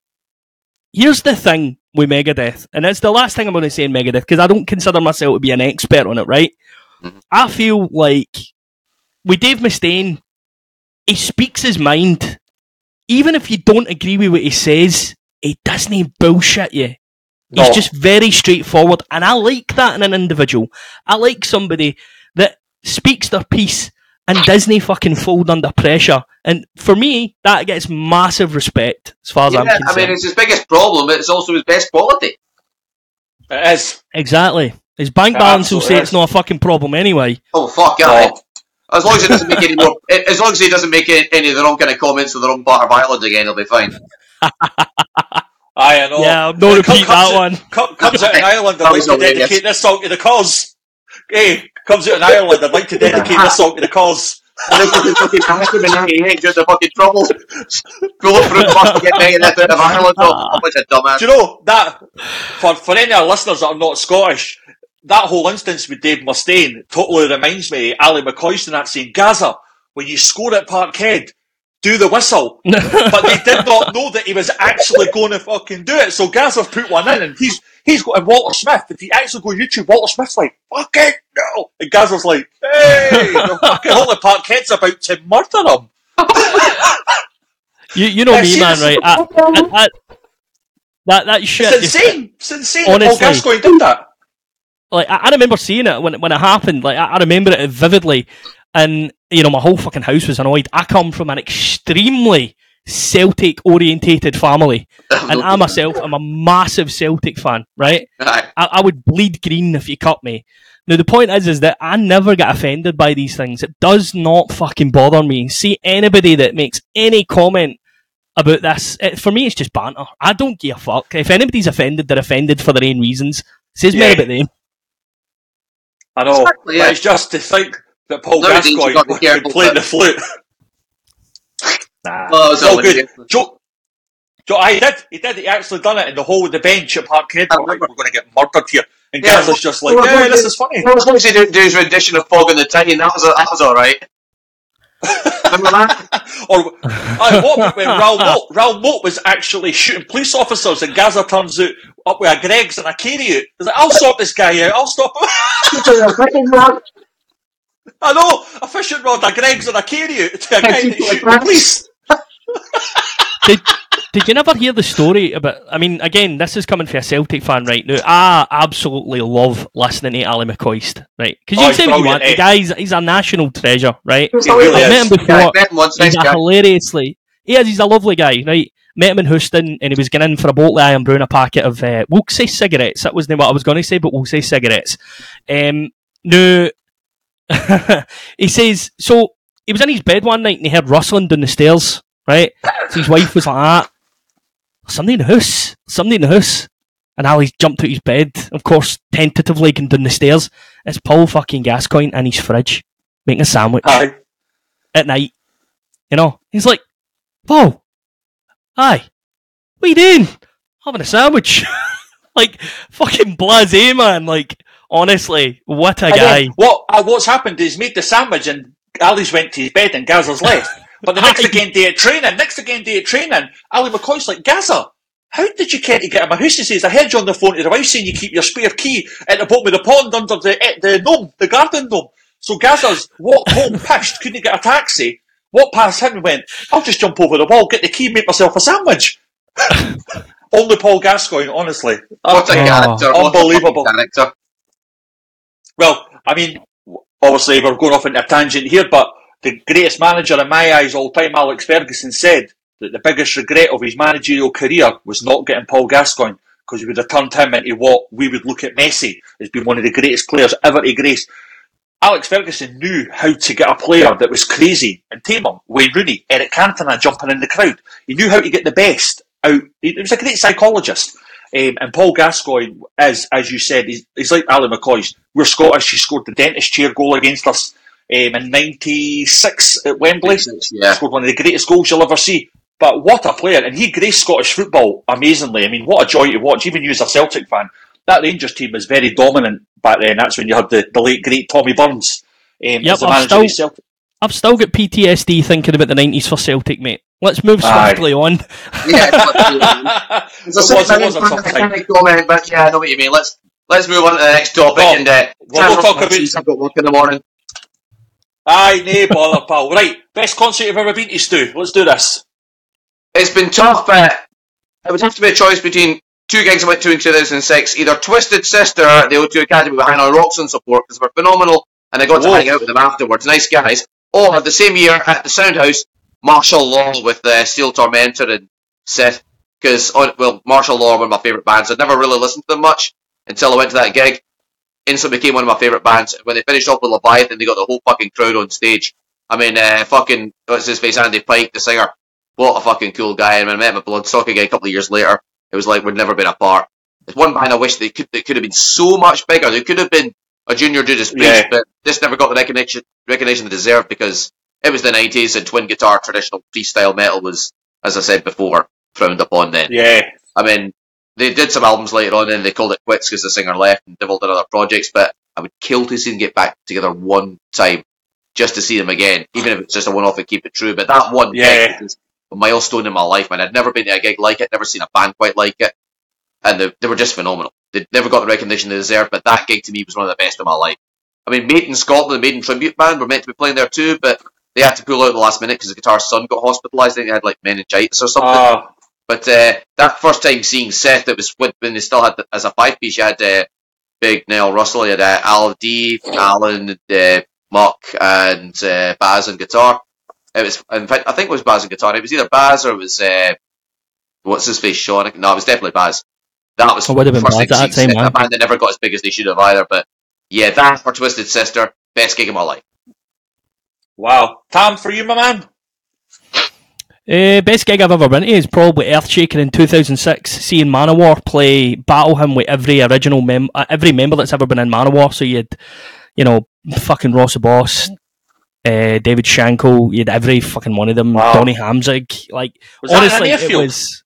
Was that a big Uh, airfield? No, it was in a place called, I'm probably going to butcher this for all the German listeners if there is any, Geiselwind in Germany. Dieselwind. and it was it was fucking beautiful, man. So scenic, and they only had that festival for like two years. It's the crazy thing. Like they had so fucking good lineups, man, both years. But I don't know what happened, um, and it, it went away after that. But yeah, 2006 Earthshaker in Germany for me, definitely. Aye, for me was uh, just 2021 December. I'm good friends with James Murphy, ex Testament, Obituary, Death, all that. Um, he was playing Spiritual Healing in its entirety um, for the first time ever, and it was the first time he had played in 20 years after he had his brain tumour. So that was with him, uh, Terry Butler on bass, you know, Obituary. He was on the Leprosy album, so I flew over to Tampa, Florida for that. And then headlining was Death to All. So it was Doug Bruni, Megadeth um, on drums, you had Bobby Koelble. So for me, having posters of James Murphy on my wall growing up as a kid, to then being in his hotel room playing guitar with him, and then watching him play the Holy Spiritual Healing Death live in Tampa, the home of death metal, was just. I still get goosebumps when I think about it now. It's so personal to me, you know. Just in the brass mug as well. It's this little shitty uh, venue in the downtown of Tampa, and it was just like, wow, man, I'm up there watching fucking James Murphy play my hero. So when it's personal like that as well, like what you're saying, Stu, you know, when it's these sort of bands that means so much to you, and then you get to hang out with them afterwards. It's just like, is this real? Then I got to go for lunch. You can see the top of my Facebook photo. I'm sat having lunch with all the ex-members of Death, with spiritual healing, individual thought part, Schumann. It's like fucking. If you'd asked the 13-year-old me if that would ever happen, nah, nah. So that can never be top now. Never be top. Not even Dave Mustaine saying, "Do you want to come up and play Hangar 18 with me?" It just it'll never beat what I experienced in Tampa. So, oh. aye, that was pretty awesome. But this will be a really good one, and we'll. I've got a we get to question for you. Got a Aye. question for you, right? Just because you said that that was like a spiritual moment for you. Now, I remember seeing you walking on the field during a Pittsburgh Steelers game. Yes. Does that top it or not? Nah. Nah. Wow. Nah. I mean, that was special. That was Ben Roethlisberger's last ever game um, against the, the the Browns at home, and we beat them. Uh, but to go on the pitch and then get to meet That's the why you were singing. What is it? Here we go, Big Ben. Here we go, because also the Cleveland Browns. Woof, woof. Uh. so I just got stuck clean. I got stuck clean into the Browns fans. Eh? They were hating it. They're like, "Who's this Scottish dauber?" Fuck it. Here we go, Big Ben. there you go. You became That- Hellhammer, mate. I know, I know, but that, but that, that, that, that is up there with the James Murphy. But for me, just being a kid and music is my passion more than even sports, and just to be invited into James Murphy's hotel room, he's there, fucking cleaning his armpits and brushing his teeth, and I'm just sat there like, oh my god, this is so surreal. Then he just pulls his guitars out, his cases, and says, let's jam, and my arse emptied. I was like, oh the fuck. But then he's asking me about guitar technique sweeping. And I'm like showing my hero. It was just, you know, it was absolutely amazing. But aye, we'll move on because fucking Bobby the barman here's got to get behind the bar serving two pints for the pricks. So than two, hopefully, but yeah. What- Right, so I know, I know, you two will have some belters. What is the worst thing you've ever seen at a concert, whether it be f- or from a band's perspective on the stage or in the crowd? What's the worst thing you've ever seen? Okay, Tam, you start off with this one because I'm still trying to think about it. I've got too many to think about. Um, Does me a bit as a Can I use- thing. can I use myself as an example here? Go for. Aye, go on. 'Cause I mean, I'm, going, I- I'm, I'm going to be that example. I, I did actually see this because I seen it happen through my, my beer goggles. Um, right, so I mentioned uh, that I went to see Slayer, and I was at 2006 at the SECC. I was wearing a kilt at the time, and I was so so fucking drunk. It was the night I get barred for the solid rock um, for saying Oh, rather unsavoury things to the. Yeah, I, I, I'm, I don't think I'm barred anymore. I've been in there a couple of times and I don't think they recognise me. Plus, the world's ended since then and started again, so I, I don't think it's uh, it counts. Anyway, basically, I get so fucking drunk, and I mean absolutely blitzed, right? And I'm kind of staggering about, and it's like War Ensemble or something that's on. It's a really fucking fast song. So I get done in the pit because the pit's starting, right? So I twisted my ankle. Now, I realised I needed a, a pish or a pee for anybody um, not from the Glaswegian persuasion. I needed to urinate, right? and then I got, I was that fucked that I didn't know where the toilets were. I had no idea. So I climbed under the seats. There was a bit underneath them, and look, I'm like five six or five seven at at max, right?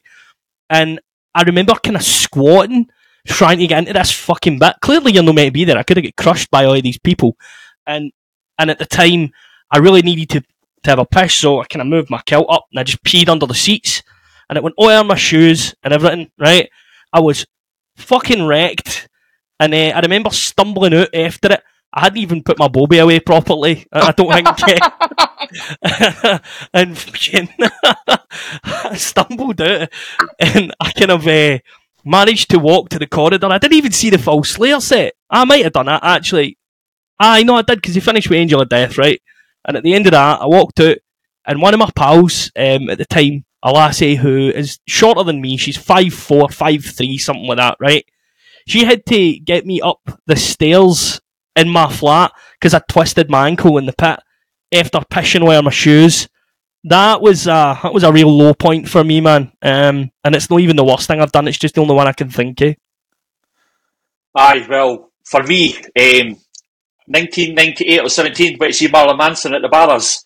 I only went because my mate had a spare ticket. He's like, "What? come along? And at that time, like, Beautiful People was out early, and then it was Mechanical Animals or whatever. So I said, yeah, I'll go. So I'm fucking at the front because my mate wants to be at the front. Next minute, this abundance, I thought it was fucking raining. I was drenched. Hey, someone had pished in a pint glass and launched it. But at that point, it's going down my face and into my mouth. And I, I'm like that. You know that, what the fuck's that? And it was stale pish running, honestly. Fucking lasted about three songs and had to go out, eh? I was fucking raging. Went over to one of the Celtic bars opposite at the bars and had to fucking literally use the hand sanitizer and wash my hair and everything. And I had long hair. But someone had pished and a, like a full size pint glass, launched it, and it just cracked off my head, the plastic cup, and drowned me in pish. And I'll never never forget that. on that. It You, you know that's you. banging. That that's you Catholic now. You baptised yourself in holy water. Okay. Fucking dick. Okay. dick. Well, I thought I thought probably my worst thing that's seen at a gig. Well, it wasn't actually a gig to be fair. It was actually um, it was uh, the Lords of Chaos movie when they showed it at the cinema. It was, it was just as good as going to a gig. But one of the worst things I've seen it was during the scene where um, where uh, Dead from Mayhem was uh, slitting his wrists and his throat. this, aye. Yeah, someone in the in the audience at that at that premiere threw up and fainted in, in the audience, so they had to stop the reel for twenty minutes to get the fucking paramedics in. It's like you're watching a movie about mayhem. You knew this was going to happen, and yet you fucking couldn't handle it. It's like who the fuck? Wow. Who the fuck brought you along, pal? Your fucking girlfriend? How did they deal with the shotgun blast? I know. They passed out before. It was right at that point that they stopped the reel. Aye, because It's like out in the woods at the front of the... and then the sight of that kind of stuff makes you fucking throw up and faint. You fucking poser! Only thing that made me throw up about that film was the fact that Varg stopped to make himself a chocolate milk. That was fucking. Aye. I'm in the middle of killing this guy. I'm just going to have a chocolate milk, you know. You can imagine how Mental. Mark himself felt when he saw that bit. I've seen Of all the- comments. Oh, I didn't actually mind that Lord of Chaos. I thought it was actually good. Obviously, it wasn't true to the, you know, historical events, but it was actually done not too bad. the fact that it oh. pissed off the band themselves and a lot of the diehard fans is what really did it for me. But it was a really good movie. I mean, it's like it's gateway stuff for people who know nothing about the Norwegian black metals. Aye. Yeah. I mean, I mean, even the Oh. American accents were, were tolerable to, to an extent, you know. again, I, I would agree. I don't think it's a bad film. I think it's just a film. I think if you enjoy it in isolation, but it's kind of right. They did it in the right way because they didn't glorify it, and you can't glorify it because they were idiots. They were fucking morons, right? Yeah, These are guys that that had world views that didn't exist outside of the tiny wee village in Norway, right? So they didn't have an idea of what the actual world was, and they thought they were being infiltrated. So they Yeah. had siege mentality, basically. That's what they had. basically. yeah. Um, I think they covered it pretty well because they, they all come off as complete tossers. So Aye. fair enough. That, know. that's I an end game. A lot of black metalers are. I know. to Let's face it. I mean, the stuff, the guys that we knew back in the day, they were Yeah, yeah, I'm, I'm supposed. in a good way. They were good arseholes. They weren't. They weren't. Well, some of them were complete pricks. I'm not going to name any names, but the majority No, of them were exactly. dicks, but they were fun dicks. There's a there's a few in our Scottish scene that are interesting characters, but we'll keep it at that. Yeah, like I said, no names being mentioned. We don't single anybody out. no, here. no, no. But for our listeners, honestly, we've got one more thing before we wrap this podcast up. But this is our first ever show. Um, we've not really done a pilot show before this, so you know we bit all over into tangents and stuff. But as you'll see over the weeks come, we'll be a wee bit more structured. Album reviews, interviews. Um, we're going to, me and Tam, going to do a wee separate side bit about gear. So not as in gear, what we call in Scotland is in drugs, but actual musical equipment. Um, Fuck, I better put that kilo back in the fucking cupboard I know. Shit. And then we're going to get Stu's insight um, for people that want to go to German festivals and stuff like that and how to get there. Just loads of little things as the podcast grows, but we want you to be part of that. But as we sign off, um, any album recommending recommendation, guys, um, for our listeners that maybe have not heard of some of the bands that we're listening to as a whole. Tam, got any recommendations for our listeners? I have listened probably 32 times now to the Hällas album, uh, Conundrum. If I'm saying the name correctly, Hällas. It is absolutely fucking. I agree. Beautiful. I agree. It is. How do I describe this? Right, imagine if you can, if you're able to, Flash Gordon, but metal. It, it just it feels totally fucking it's is. nonsense but it's beautiful man it's it's like rush and flash gordon and fucking uh, wishbone ash all had this weird love child and you know you know it, all that's missing is the he-man haircut Uh, honestly it's glorious man check it out beautiful No, absolutely. Uh, for me, it's um, a homegrown band from Scotland. It's Hellripper. Um, their latest album is Warlock Grims and Withered Hags or something like that. Yeah. What a band! What a band for Scotland. I mean, I'm talking, they're going to go places. Proper old school speed metal with a sort of blackened thrash vibe going right through it. I just, honestly, that album I just said, even just jump on Spotify and just type Hellripper, listen to their early stuff right through. For me, at the moment, they're they're the band in the moment for me. So, aye, I'm loving it. It not got He-Man haircuts or fucking sound like Wishbone Ash or anything like that, but aye, they're very, very good. Stu, what's Well, it's not an album, it's an EP. It's by a band called Amethyst from uh, Switzerland. It's called Rock Nights. It's like a mix of early, Amethyst? like Amethyst, yeah. It's like a, a mix of like early in the album, like Angel Witch and uh, you know Diamond Yeah. Head and all that, but mixed with the seventies hard rock like UFO and Thin Lizzy and Wishbone Ash. Really good. It's just it's just that kind of rough production. I mean, you get a lot of bands doing that nowadays as well, but they just do it so perfect. The songs are so catchy. The guy's voice is just so pure and raw, and the, and the twin guitar work, it's perfect. Amethyst from Switzerland, the EP them now. called Nights. Yeah, check him out, man. I mean, if you're into that kind of stuff like UFO and Angel Witch, you will not be disappointed. I'll be seeing them live at uh, Keep It True Rising in October. Hopefully, they'll be just as good live as they are on the EP. But hey, from what I've been told, people who saw the Muskelrock in Sweden there, they said they were absolutely perfect. And I, I believe i'm gonna need to check that out now amethyst I i've have got that on the list. just I've just got up on Spotify there, so. Yeah, every every time I'm, I- I'm having one of my drunken YouTube binges, the song uh, "Chasing Shadows" always comes on, and it and it just sticks with me. aye, i want, I I want to give an honourable to, uh, mention though. Aye. uh, th- there's one other album, right, that before I was listening to this one, I, I kind of got mildly obsessed with, and it was uh, Wytch Hazel, Sacrament. That is a fucking belter of an album. That, It is. again, Wishbone Ash, Iron Maiden, like just, Thin Lizzy, honestly, you there's, know, there's shit, so, yeah. aye, Thin Aye. Lizzy, man, it's, it's fucking glorious. And there's so much of that right now with this kind of 70s, late, late 70s, early 80s revival stuff, and it's, I- I'm all for it, mate. The more of it, the better, because that to me is when music was probably at its best. And they're perfect. I've seen them live Oh. about eight or ten times. I've known the guy like Colin and uh, the the new bassist Andy for about ten fucking years, Wow. man, and, and they always put on a fucking good live show. So next time they play in Scotland, go see them at the first opportunity. You won't be disappointed. No, And the, Well, that's Get on the class. pod for a the chat. original- yeah, the original drummer was blind.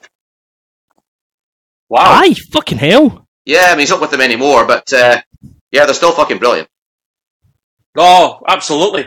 We'll get them on for a chat anyway. But as we come to the end of the show, again, listeners, thank you. This is just our first episode, so you're getting it as raw as raw can come. We've basically just had about four or five little things just to go on a script, and we just let it flow. But um, what I'll do is I'll get Tam when he, he's our producer, so he's going to edit the show lovely for us. Put all the links to our socials, so we'll get Instagram, Twitter, Facebook, and one video I'm going to post tonight on our Facebook page, which is uh, Two Beards and a Bawbag, is Stu Moore in a pub before Iron Maiden singing Can I Play With Madness? You absolutely killed it. Absolutely killed it. Superb, Beautiful, superb. mate. Beautiful. I, I was shocked. I was shocked. You were there with the glasses on, the fucking, and you put your heart and soul into it, and I was just like, wow, absolutely amazing. So I'm going to post that on our Facebook page for everyone to see. Thanks, dude. I appreciate it.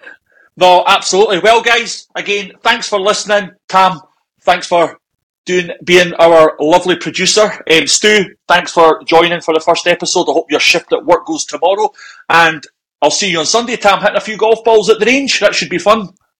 That's it, mate. I think we're getting rain as well, so it'll be interesting. Absolutely. so, so today, right, um, listeners, thanks again. We love you. Um, as I said, hit the subscribe, follow, share, let all your friends know, and uh, we'll be back. I think the plan is to do one a month. Um, we'll just see how it goes. Maybe do one fortnightly, and then once we're the biggest in the UK, we'll be every week. So again, have a good night, and I'll speak to you all soon. Cheers, guys. Cheers. Cheers.